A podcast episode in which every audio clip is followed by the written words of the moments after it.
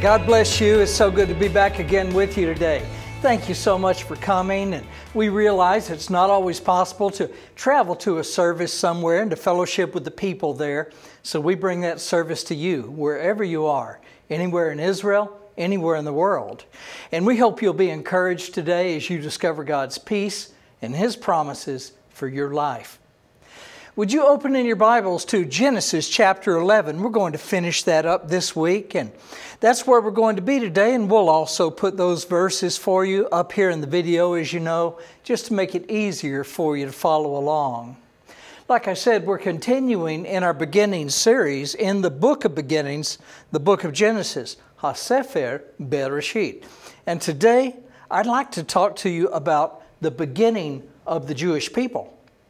That's right. We're going to be talking about the Bible's introduction to the man named Abraham. Abraham Avinu, Abraham our father, the father of our faith. He's the father of the Jewish people. Now, today, my people, the Jewish people, hear a lot about the biblical man named Abraham. They consider themselves descendants of Abraham, and he's also the father of the Jewish people. He also is considered to be the father of the Christian faith as well. I don't know if you knew that, my Jewish brother and sister, but that's exactly the truth. And of course, the Jewish rabbis and the Christian scholars both acknowledge that the Tanakh, or what you would say in English as the Old Testament, is the Word of God. They both agree on that, and their two Bibles are the same. The Christians add Habrit Chadashah, or the New Testament, just like it was spoken of in uh, Yirmiyahu HaNavi, the uh, Perek Shloshim Vechad, in chapter 31 of the book of Jeremiah, in verse 30 or 31, I believe it is. It speaks about how God is saying to Jeremiah, The days are coming, says the Lord, when I will give them a new covenant not like the covenant that I gave to their fathers when I took them by the hand and led them out of the land of Mizraim or the land of Egypt. But God says this covenant will be new. In fact, He called it Brit Chadashah. So there you go, right there in a prophet, Yirmiyahu Navi, Jeremiah the prophet, in the Tanakh, in the Jewish Tanakh, the Christian Old Testament it's right there, God Himself says there's going to be a new covenant. And so that's the one that the Christians add onto the Tanakh. But of course, the Christians also believing in the same God that the Jewish people believe in Elohim, Adonai, Hashem, Avinu, Bishamayim, our Father in heaven. We believe in Him, just like my Jewish brothers and sisters believe as well. We just don't know that we're brothers and sisters yet in a lot of situations, and a lot of people don't realize it. But yet, more and more Jewish scholars are now coming to agree that Christians seem to be honorary Jewish brothers because we both believe in the same God. I was invited one time in Israel. While I was there, I was invited to speak in the synagogue of the chief rabbi of modern Orthodox Judaism. And during that time when we were there, Rabbi Shlomo Riskin, who is the head of modern Orthodox Judaism, the chief rabbi, he got up there and he said something before he introduced us. And basically, he said, he said, I got to tell you guys something. The Bible and the Tanakh says that we're to be a light unto the Gentiles and a light to all the nations. And he said, I got to tell you, we haven't done a good job of that. But you Christians have taken our Bible, the Tanakh, and you've, you've brought our God to all the world. And it is true. It's the same God. It's the same God. And now we can work together hand in hand to bring that same God and His Mashiach, His Messiah, the one that He wanted to reach all the world with, we can bring them to the Jewish people and beyond that to all the world. So, together, my brothers and sisters, Yehudim Shili, the Jewish people, my Jewish people, together, let's bring that light of God to the world and speak about the light of the world, which Yeshua HaMashiach, the most famous Jew who ever lived, was the man who, whose life split time itself into two parts the man who affected civilization on this earth more than any man who ever lived, the most famous Jewish man who ever lived, Yeshua HaMashiach. Why can't he be a candidate for Messiah? Well, of course he can. He's the most famous Jew ever. And they can't find his body, and he rose from the dead and the miracles he did, and he himself has changed the life on this planet more than any other person who ever lived, and he's the most famous Jew who ever lived. So you consider that. Now, both groups consider this Bible, Christians and Jews, consider this Bible and what it says to, about Abraham to be true. And certainly it is true. That's why it's important for us to look at what the Bible says about Abraham. It tells us where he's from, what he was like, what was special about him, and yes, what was not so special about him? That's right. Abraham was just a man. He had his own problems, just like you and I have our own problems. And, and there were a lot of things that he did right. And in these, he was a good example for us to follow. But there were always a few times as well that uh, he did the wrong things and made wrong decisions followed his own feelings, his own fears, instead of doing what God wanted him to do. We're going to be talking about some of those next week, in fact, when he was uh, telling the people in Egypt that his wife was his sister so that he could save his life. And he almost got her married off to somebody else because of that sin. And God Himself rebuked Abraham through a pagan king as well. So, all of these things, and Abraham uh, wasn't perfect. We sometimes think about these patriarchs of the Tanakh, of the Torah, like their, you know, their, their hair is just gently blowing in the breeze. They don't really walk on the dirt on the ground. No, they float about six inches above the ground and they're just kind of like going like that, you know, glowing as they go and everything. That's the way people think of them. You know, actually, that's not true.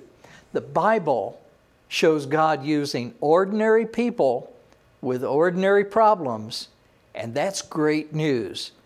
Because if He can use them with all their problems, it means He can use you and I too. Abraham wasn't perfect, just like you and I aren't perfect.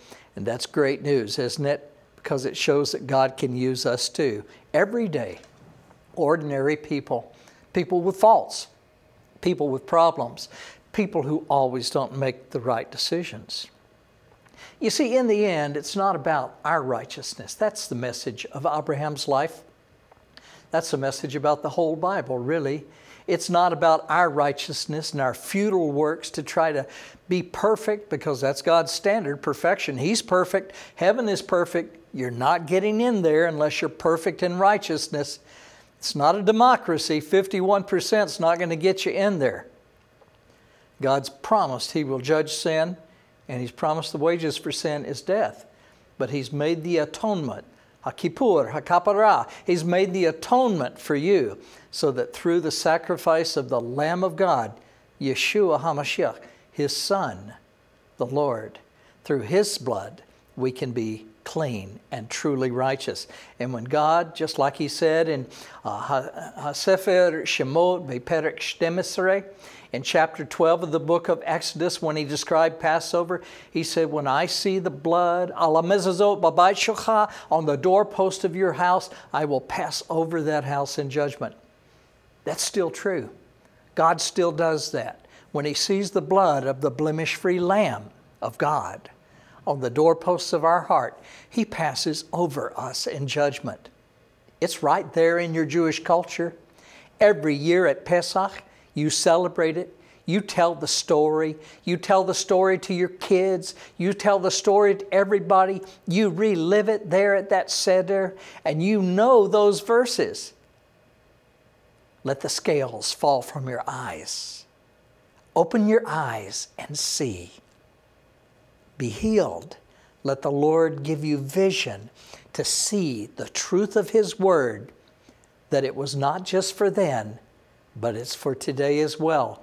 And this is the story that Pesach was telling about how you can be saved from judgment when he sees the blood of his blemish free Lamb of God, the Son of God, Yeshua HaMashiach. Thank God for him. We all fall short of God's standards each and every day. In other words, we could all use a lot of mercy. Amen. It's so true. Well, today we're continuing in chapter 11 of the book of Genesis. Last time we made it up to verse 9. And you say, well, that's not very far to go from 1 to 9. That wasn't very far at all. Well, you fasten your seatbelts because we're going to be going quite fast today. And those of you who have seen me drive know that I'm not shy about speeding. Who said that? That wasn't me, was it? Mm. There's no policemen around, are they? Ah, you know, I just grew up building race car engines and racing and everything, and I think I never really outgrew that. I hope I get better. I think I'm better. I don't speed nearly as much as I used to. I better be quiet, either that or edit this video. Anyway, chapter 11 in the book of Genesis, verse 10, as we continue and go quickly through the end of this chapter and into the next few verses of the next chapter. It says in verse 10, This is the genealogy of Shem. You remember Shem, Shem, Ham, and Japheth. No, not the three stooges, the three sons of Noah. They came on the ark with Noah, Noah and his wife, and his three sons, Shem, Ham, and Japheth, and their wives. This is the genealogy, this is the family tree of Shem. That's what verse 10 is saying. It says Shem was 100 years old, and he begot, in other words, he had a child. His wife had a child named Arphaxad two years after the flood. And after he begot Arphaxad, after he was the father of Arphaxad, Shem lived 500 years and he begot sons and daughters. Arphaxad lived 35 years, it says in verse 12, and begot Salah. And after he begot Salah, a Arphaxad lived 403 years and begot sons and daughters. And then Salah, it says in verse 14, Salah lived 30 years and begot Eber. And after he begot Eber, Salah lived 403 years. And he begot sons and daughters. Now, notice it doesn't give you the names of all the sons and daughters. That's because God is sp- specifically concerned with getting very quickly through this genealogy to the person Abraham, who we're going to be studying for a long time these next few weeks. Verse 16. Eber lived 34 years and begot Peleg. And after he begot Peleg, Eber lived 430 years and begot sons and daughters. Peleg lived 30 years and begot Reu. And after he begot Reu, Peleg lived 209 years and begot sons and daughters. More of the sons and daughters that aren't named here because they're not in the genealogy or the family tree of Abraham, you see. Verse 20 Reu lived 32 years and begot Serug. And after he begot Serug, Reu lived 207 years and begot sons and daughters. And Serug lived 30 years and begot Nahor. And after he begot Nahor, Serug lived 200 years and begot sons and daughters. Nahor lived 29 years and begot Terah. And after he begot Terah, Nahor lived 119 years and begot sons and daughters. Now Terah lived 70 years, it says in verse 26, and begot Abram, Nahor, and Haran. Now in verse 27, then, it gets into the genealogy of Terah, who was the father of Abraham, you see. It says, This is the genealogy of Terah. Terah begot Abram. Course, that was Abraham's name before God changed it to Abraham. It was Abram. Terah begot Abram, Nahor, his brother, and Haran, his brother. Haran begot Lot, and Haran died before his father, Terah, in his native land, in Ur of the Chaldeans. That's where they lived, that's where they were.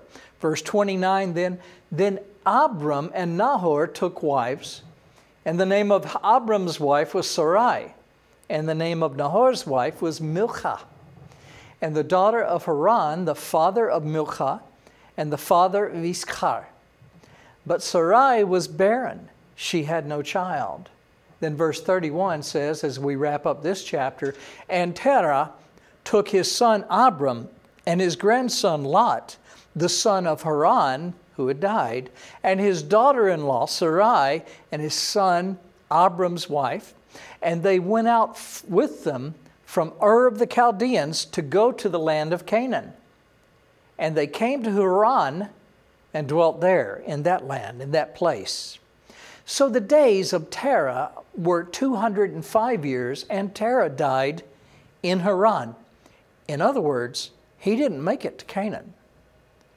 Now we're going to focus on the very next chapter. Go right away to chapter 12, and we're going to look at verse 1 in the beginning of chapter 12, and it tells us a lot about uh, what, what is going on here. It says there, Now the Lord had said to Abram in chapter 12, verse 1, Get out of your country, leave your family, get out of your father's house, and go to a land that I will show you.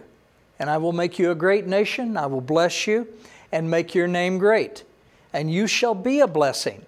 And I will bless those who bless you. You've heard this verse before. And I will bless those who bless you, speaking of Abraham and his descendants, Israel, HaYehudim, the Jewish people. I will bless those who bless you, and I will curse him who curses you. And in you all the families of the earth shall be blessed. Verse 4 then So Abram departed as the Lord had spoken to him, and Lot went with him. And Abram was 75 years old when he departed from Haran. Then Abram took Sarai his wife and Lot his brother's son and all their possessions that they had gathered and the people whom they had acquired in Haran, and they departed to go to the land of Canaan.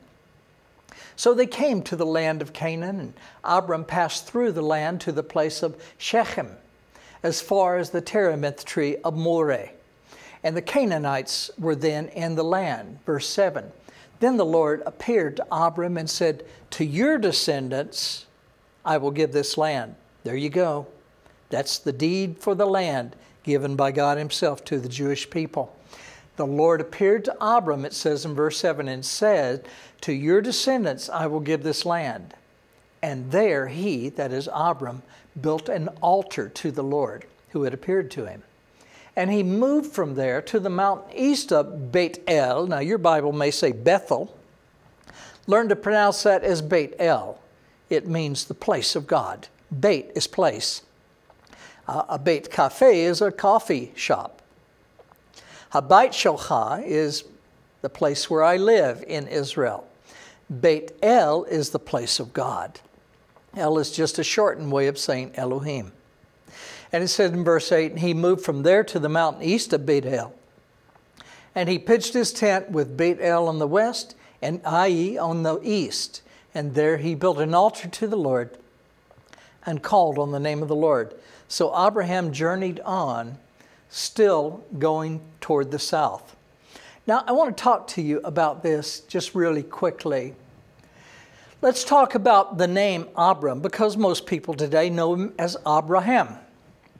I want to tell you something, and remember what I'm about to tell you. In Hebrew, the word for father is not Abba. I know you Christians, many of you think that it's, oh, that's Abba, that's father. That's not right. Abba is daddy. It's a more personal thing that a child says to their father because they, he's their daddy. He's the one who loves them and cares for them. But sometimes if you've done something wrong and you're, you're speaking respectfully to your father and you don't know how he's going to respond to what you've done wrong, then you would call him Av. Av is father. Abba. Why do you, why do you go from Av with a V to Abba with a B? I mentioned before that the letter B in Hebrew, in the Hebrew alphabet, if it has just a tiny little dot in it, it's a B sound or a buh. But if it doesn't have that tiny little dot in the middle of it, it becomes a soft B sound or a V sound. So Av doesn't have that dot in that B letter in Av. But Abraham does have that dot in the middle of it. It's the same letter in the Jewish alphabet. It's just got that little dot to make that hard sound of buh. And without that dot, it's V as a V sound. So when we call him Abraham and Abram, we're basically saying the Jewish pronunciation of it. Okay, but when you see Abram, Abram, the word that you see before you in these verses called Abram, it really means Av Ram. And Ram means loud or exalted or lifted up. And Av is father. So Abram means exalted father. the funny thing is, well, it probably wasn't so funny to him. Here he was going as an adult through life, and everybody who would meet him, they say, Well, what is your name? And he goes, Abram. And he goes, Oh, well, where's your children then if you're the exalted father? And he goes, Well, I don't have any. My wife is bare. And so it was a sign of embarrassment to him to be called Abram. But later, when God changes his name, he no longer is Abram, but he is Abraham, which is father of a multitude instead of exalted father. Not only is he a father finally, in fact, he's a father of nations, he's a father of a multitude. Now, I want to talk to you about the obedience that Abraham had when he took his family. We saw that in the end of chapter 11, we saw that Abraham went with his brother Haran and Haran's son, that would have been the nephew of Abram, and he went with his father Terah, and he went to Haran. But God had called him, we read now in the first part of chapter 12, and don't think that that happened be, that didn't happen after chapter 11. He's going back and revisiting what had happened, and he's saying now, now God had called him. He didn't say then God called him. He's not saying God called him after chapter 11. He's saying God had earlier called him to leave Ur of the Chaldeans and go to the land that God would show him, the land of Canaan. Then you go back to chapter 11, and you see Terah, his father, Haran, his brother. Well, actually, Haran had died in Ur of the Chaldeans, and then Abram took his son, Haran's son, Lot, his nephew, he took him with him. So he had Abram's father, Terah. He had his nephew Lot, whose father had died back in Ur of the Chaldeans, and then he had his wife Sarai, or Sarah. That's going to be her name later. So he had them, but God told him as we see in the first part of chapter 12, get out of this land, or the Chaldeans, and leave your family and come to a land that I will show you. Did you get that? Leave your family. So he got out of the land, he left Ur of the Chaldeans, but he really didn't leave his family, did he? He took his father with him. He took Lot with him. Later on, Lot was going to be a big problem long about Genesis chapter 15, I believe it is, Abram's going to have to go and rescue Lot because he's been kidnapped. He and his family and everything have been kidnapped by these evil kings that invaded this land of Canaan. They're in the area of Sodom and Gomorrah. So Abram has to risk everything, take 318 of the people that worked with him and join themselves to Abram's camp. And he's going to have to take them and do battle with these five kings that had taken Lot, his nephew, captive. Well, God gave him the victory, but still, that was a problem, wasn't it? He didn't really obey God because he did not leave his family. He took Lot with him and he took his father Terah with him. Now, we don't know what happened really, but Terah got as far as Haran. It wasn't very far away from Ur of the Chaldeans on the way to Canaan. Apparently, couldn't go any further became sick, they stayed there for a while. I'm sure he was sick for a while. But then the father died in Haran. The father died in Haran, and then Abram remembered his calling that God had told him to leave Ur of the Chaldeans and go to the land of Canaan. I think he felt bad. I think he felt like well, my father was kind of slowing us down. He was an older guy and everything. Oh, I know what that's like. You do go slower when you get older. But anyway, Terah, Abram's father, became sick and died in Haran. Interesting thing is, is the name of Terah, as you know, Hebrew names mean things. Terah, Abram's father's name, actually means delay. Terah means delay. And the place where he died and they stayed for such a long time, Haran, that means barren. You're staying in a desolate, barren place. You're delayed in a place that is not fruitful. You're delayed in a desolate, in a barren place. So it was kind of interesting that the name of the Father actually meant delay, and the name of the city where they waited and stayed, and, and finally his father died in that city was called Barren, or desolate, if you will. So we talked about how Abraham at least did half of what God told him to do. He left Ur of the Chaldeans, but he didn't leave his family there. He took his family with him.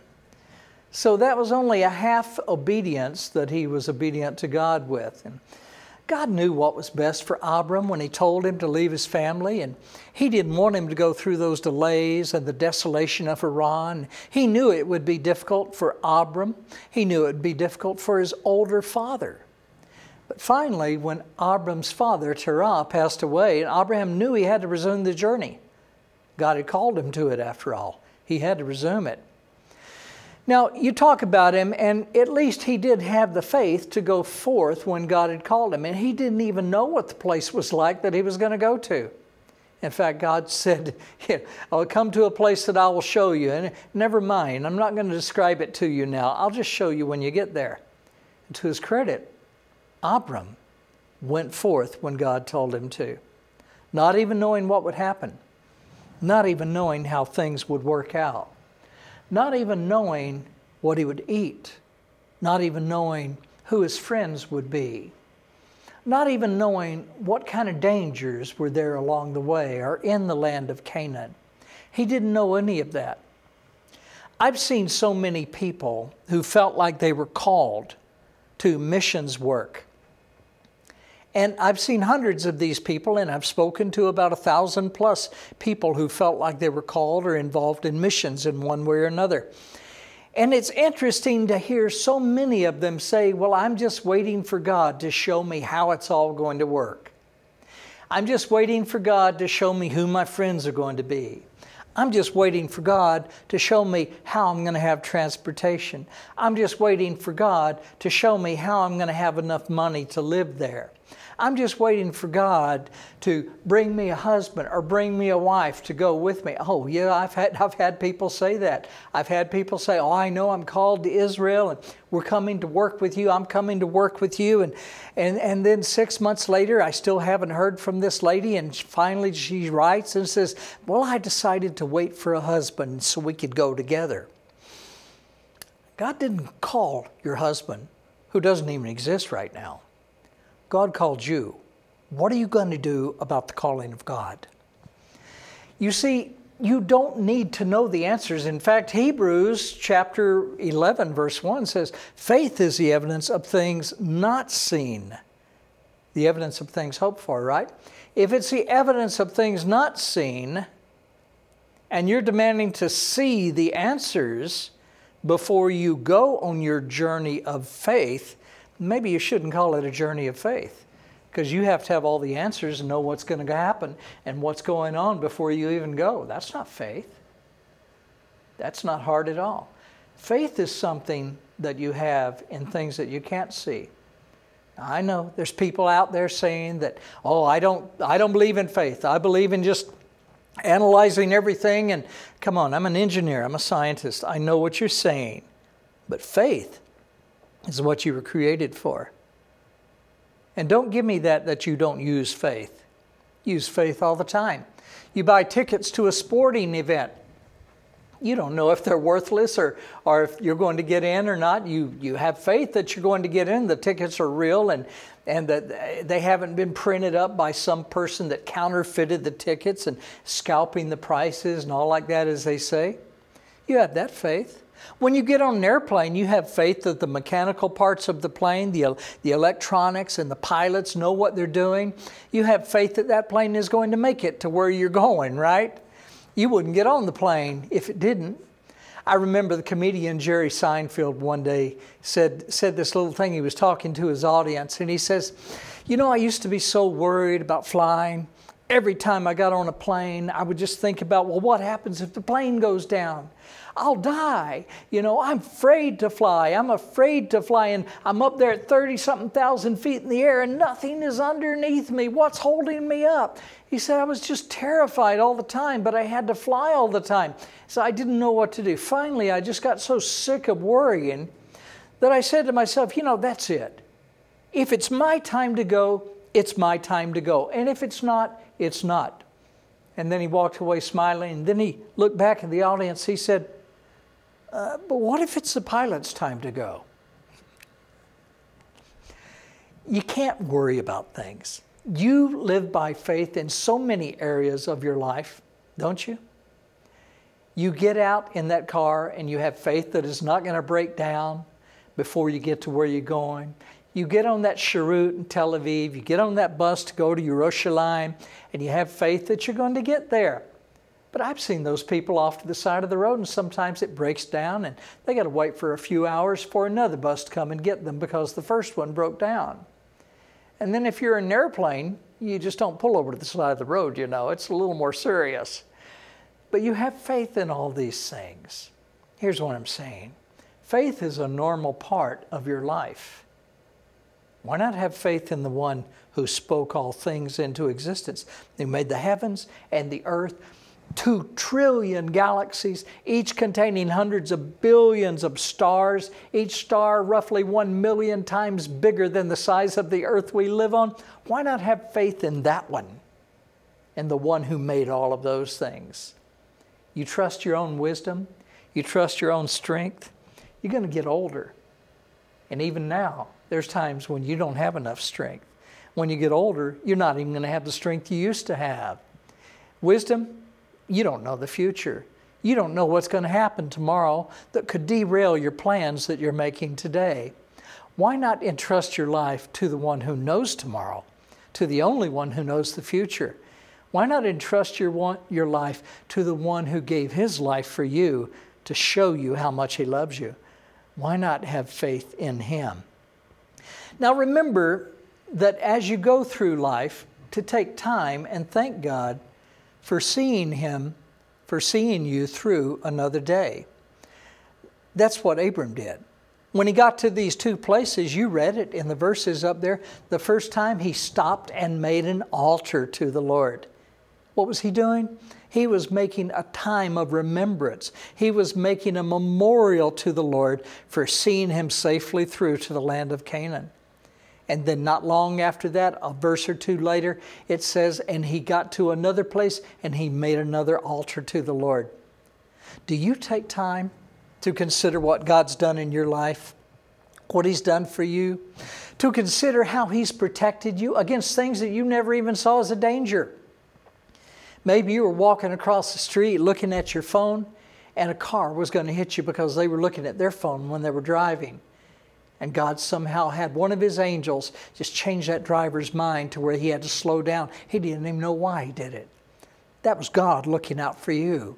Why not take the time to return and consider? Take the time to remember. Take the time to be grateful, be thankful for what God has done for you, how He's protected you, how He's provided for you, the prayers that He's answered that you prayed about, and the ones that you wanted, but He didn't give you that answer because He had something better for you. And now, when you look back at what He did, you're very happy. I remember praying for this one lady that she would be my wife, but she dumped me. And you know what? I married her best friend, and we've been married 45 years now, and I got the best woman in all of the world. God knew what He was doing. I didn't know what to ask for, but God knew what I needed.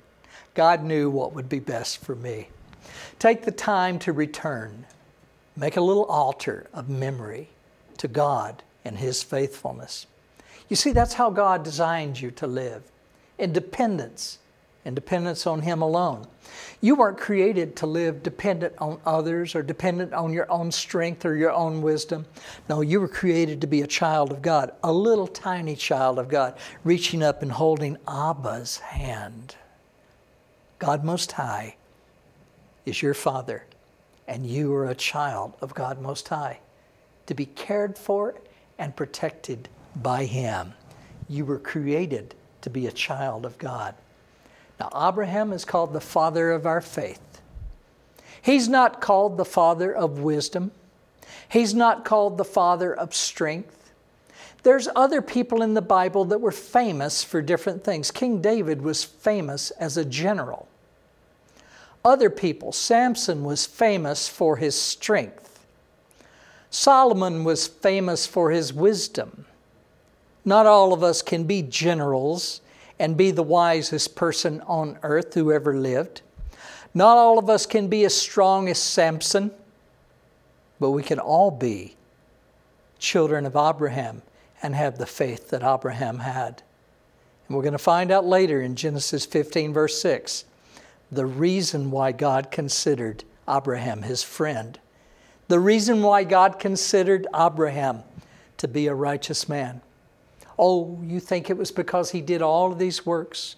Because he was gonna, he was, he knew what the Torah was gonna say when God gave it and everything. And he did all these righteous works. You know what? The rabbis will tell you that back when he was in Ur of the Chaldeans, we know that the people in Ur of the Chaldeans, before he left there to go to Canaan, we know that they were idol worshippers. In fact, when Abraham had his servant go and find a, a bride for his, for his son, Yitzchak, Isaac, and when Isaac had Jacob leave there to go and find a wife for himself, he sent them to Abram's relatives there in that area Nahor, Milcah, the ones that we read about. And guess what? They were idol worshippers. You say, Well, I don't believe that. They were Abraham's family. They weren't idol worshippers. Oh, really? Remember Jacob coming back and he's got Leah and he's got Rachel, Rachel with him?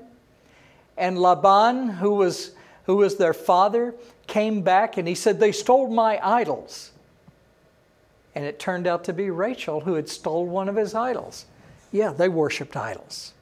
And so some of the rabbis see that and they go, Well, yeah, but we think of Abram as a righteous person, so he didn't worship those idols. Oh, come on.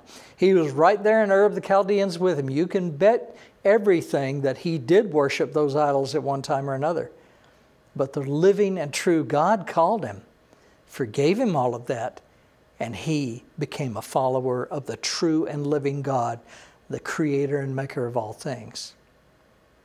Like I said, he was an ordinary person with ordinary sins and ordinary problems, just like you and I. But God created you to be His child. And when you answer God, He will change your life. Amen? Now, next week, we really ramp up the speed. And we're going to be talking about Abraham and what God starts to do with him. Interesting thing is, the book of Genesis, you want, I want you to know this. The book of Genesis covers about 2,000 years of history. Book of Genesis, 2,000 years of history. And yet, one third of the book of Genesis has to do with the life of this man named Abraham. That's how important Abraham, the father of the Jewish people, is. 2,000 years covered, and yet one third of the book of Genesis is devoted to the covering of the, of the man Abraham and his family and his lineage.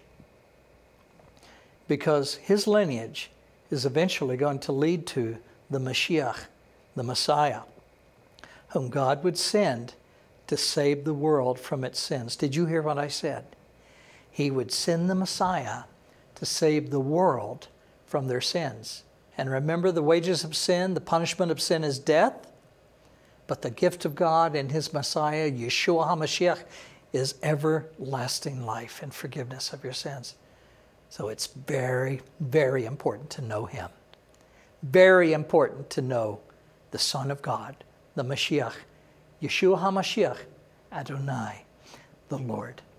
And that's what we're going to be studying next week. Don't you miss it. This is very important stuff now. We're right in the middle of this important man and his life, the life of Abram. Why don't you give your life to God today, like Abram did? Right now, if you call out to God, He will hear your cry. and He'll answer you. He'll rescue you from that darkness you're in. He'll shine His light on your heart, and you'll be given newness of life, a new chance. He'll change you into a new person. Throw all those past failures away. You'll be made completely new, given a new start, and He'll give you everlasting life in heaven. And that's guaranteed by God Himself. I want to give you a chance today to know and believe on Jesus as the Messiah and Lord and to receive God's peace in your life. You can be saved and given everlasting life in heaven by simply believing that God sent His one and only Son into the world to save us from judgment. Just pray something like this. You can repeat after me if you'd like. Just pray, God, I do want to know you and have real peace in life.